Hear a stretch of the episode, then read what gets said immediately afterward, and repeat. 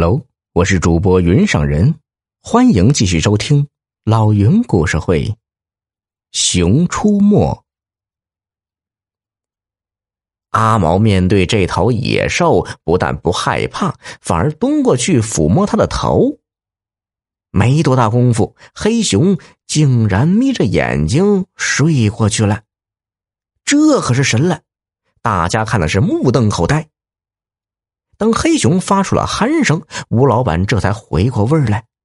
他一边兴奋的直冲阿毛竖大拇指，一边指挥着人把铁衣服给黑熊套上。那件铁衣服箍住了黑熊的腹胸部，胸前留下一个小洞，那是踩胆的部位。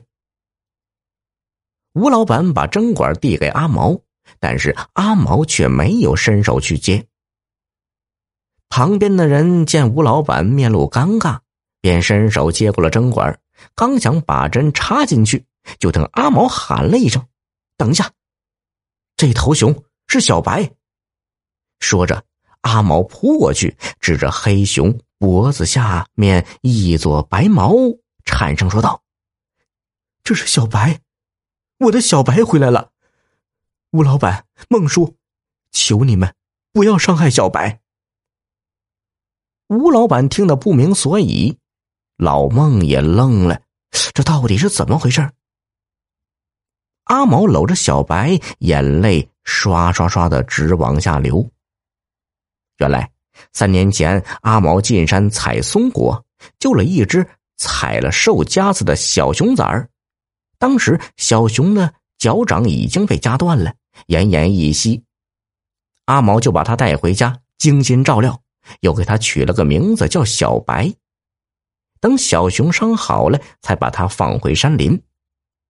没想到前几个月阿毛去那家熊胆粉工厂上班时，又遇到了小白。小白紧紧挨着一头母熊，一看他们的样子，阿毛就知道这是一对母子。小白认出了阿毛，眼里流露出亲昵。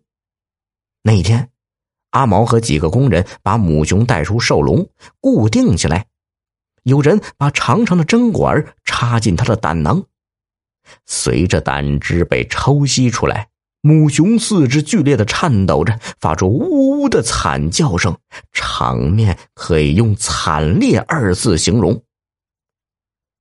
母熊取完胆汁。瘫软在地，连叫的力气都没有了，只是抖个不停。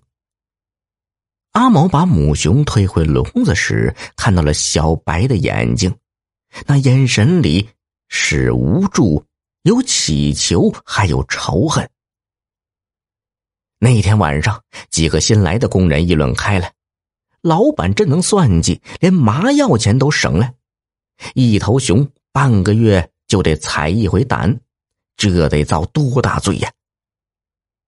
一位老师傅说，以前有黑熊疼的受不了，自己把胸膛掏开了，所以现在都给黑熊穿上铁衣服，防止他们自残。那一天，阿毛失眠了，他只要一合上眼睛，就能看到小白仇恨的眼神，听到母熊凄厉的惨叫声。从那以后，阿毛有机会就去给小白母子弄点吃的。慢慢的，小白对他又亲热起来。半个月以后，母熊又被拉出去采了一回胆汁。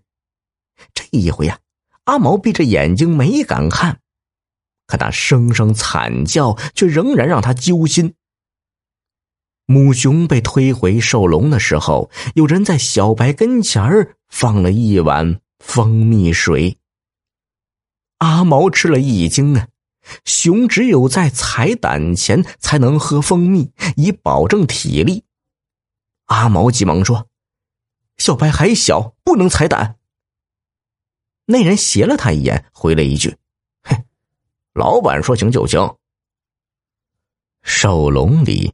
小白正甜甜的喝着蜂蜜水，他哪里知道厄运马上就要降临在他头上。母熊却晃晃荡荡的站了起来。他走到小白跟前，伸出熊掌，一巴掌打过去。